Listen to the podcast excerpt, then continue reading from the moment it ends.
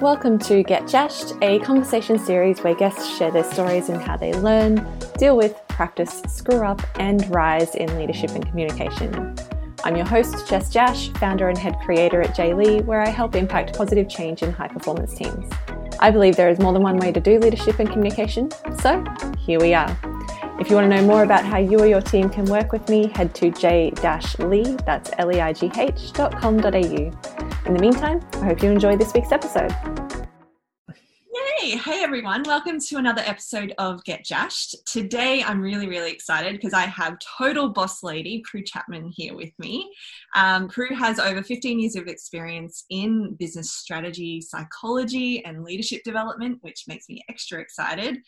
Um, Prue works with entrepreneurs in her business, the Owners Collective, and hosts her own podcast, One Wild Ride, talking to major change makers in the world um, and is just generally a big inspiration to many when it comes to running a business ethically and by following your gut. So, thank you so much for joining me, Prue. Ah, oh, thank you so much for having me. I'm excited. Me too.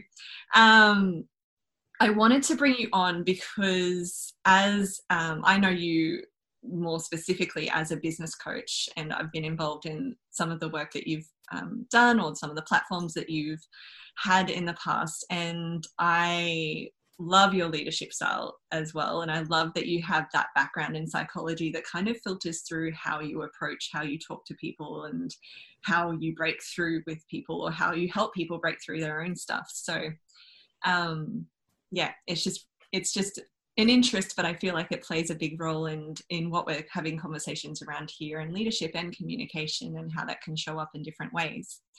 Um, so I think I'll just get started with the questions. But um, the first question really is what from your more formative years, I guess, what was your understanding of leadership growing up and how has that changed now? Yeah, great question. So I think when I was growing up, it was more around management rather than leadership. Um, I don't think when I grew up, I really knew what leadership meant. Um, I, so I think, yeah, my, my concept of leadership was just someone basically at the top of the food pyramid telling the people at the bottom of the food pyramid what to do. Um, and that was, I guess, if I had even thought about the world leadership, that's what I would have thought in my formative years. Mm. Um, and it has just transitioned wildly uh, over the years. Um, goodness, from where to start? I think from even some of my first jobs. One of my jobs when I was uh, at university actually was uh, I was a telemarketer for a wine company. So I'm always a little bit kind to telemarketers because I know that they probably don't want to be telemarketers either. They're just paying for their education or something similar.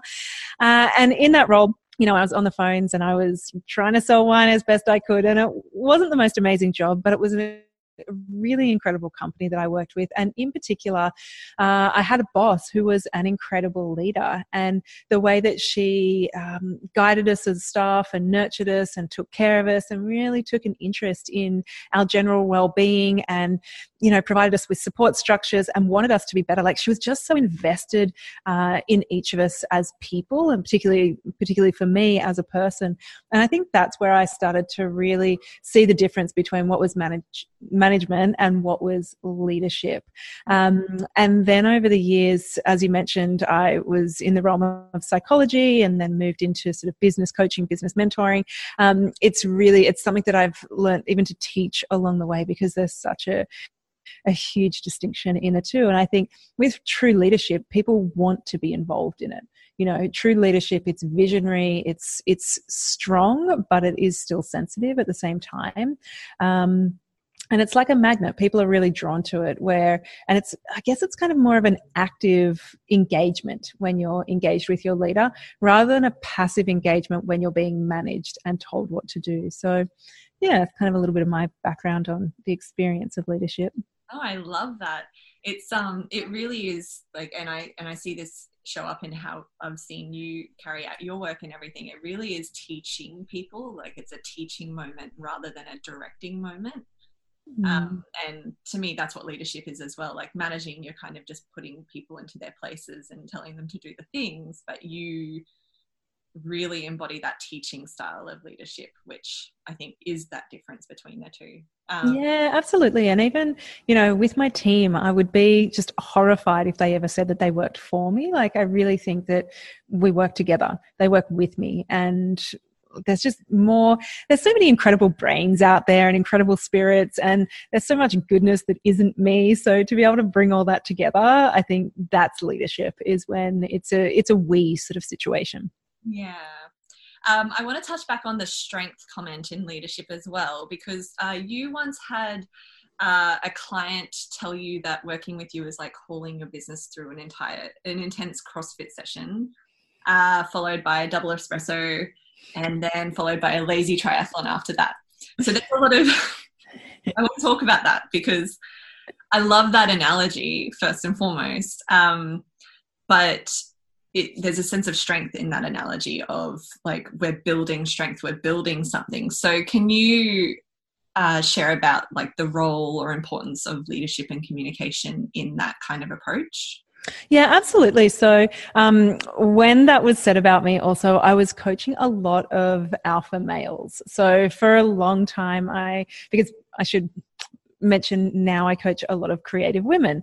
But back in my earlier years of coaching, I did a lot of leadership development and um, team development training and that kind of thing. And really, somehow, I don't even know how, but I became quite niched in working with alpha male gym owners. So they're all about 35. They were they were really masculine and they were really strong. And so in order to demonstrate leadership in that situation, I would have to meet them with their strength, you know. And when I did, when I really met them with their strength, and I mean, it was everything. Like I would actually physically make myself bigger. I would speak loudly and strongly. I would swear, and you know, and it kind of shocked them into a way that they were then able to relax around me.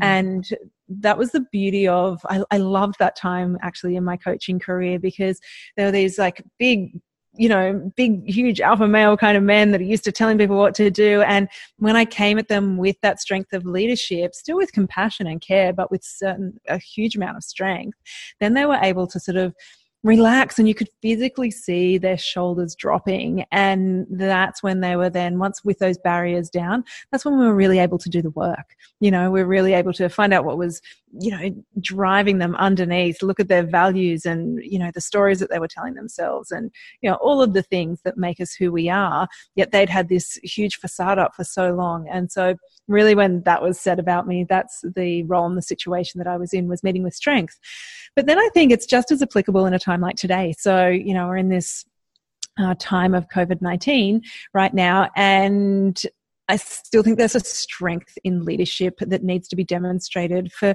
people to be able to trust. Um, and I think, you know, regardless of politics, but I think that our government is doing a really great job of that right now. They're being open, they're being transparent, and they're really firmly stating the way. And they're not being wavered in that. So they're being very realistic about what's going on. Um, and there's strength in that. And that for leadership that then allows us to to trust them to relax a little bit and and know that we want to follow.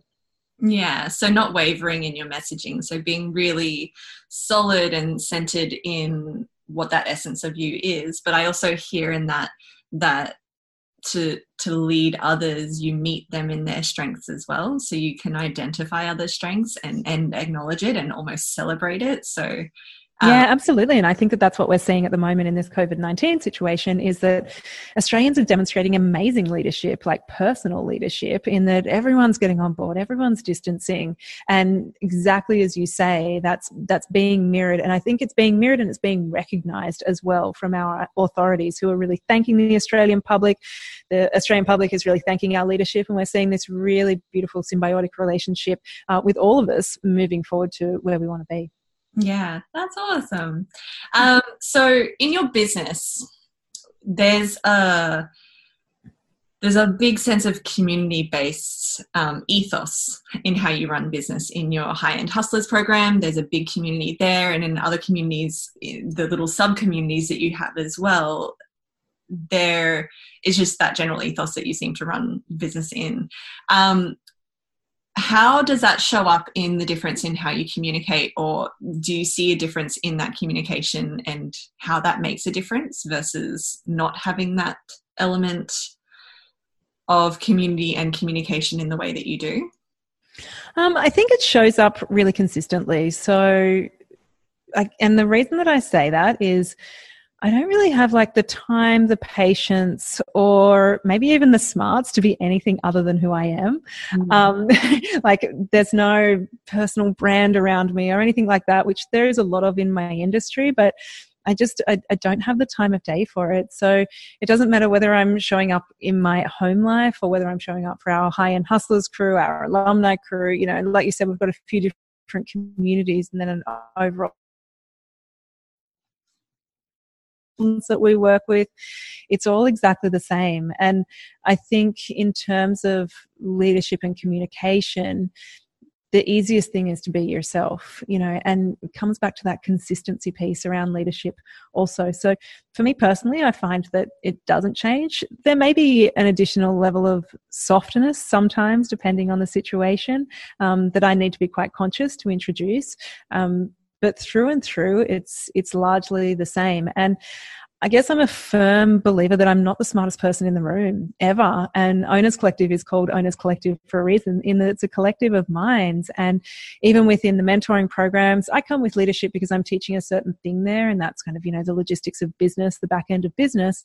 But, you know, I teach uh, graphic designers, they're much better graphic designers than me. Interior designers, they're much better interior designers than me. So, this kind of collective of knowledge, of experience, and also allowing people the space and the platform to bring that element of themselves to the table is what makes the whole thing like really sticky. And it's i believe over all of the years is what makes people want to be a part of it um, because they do they come and they find their place because we're really mindful of creating that space for them.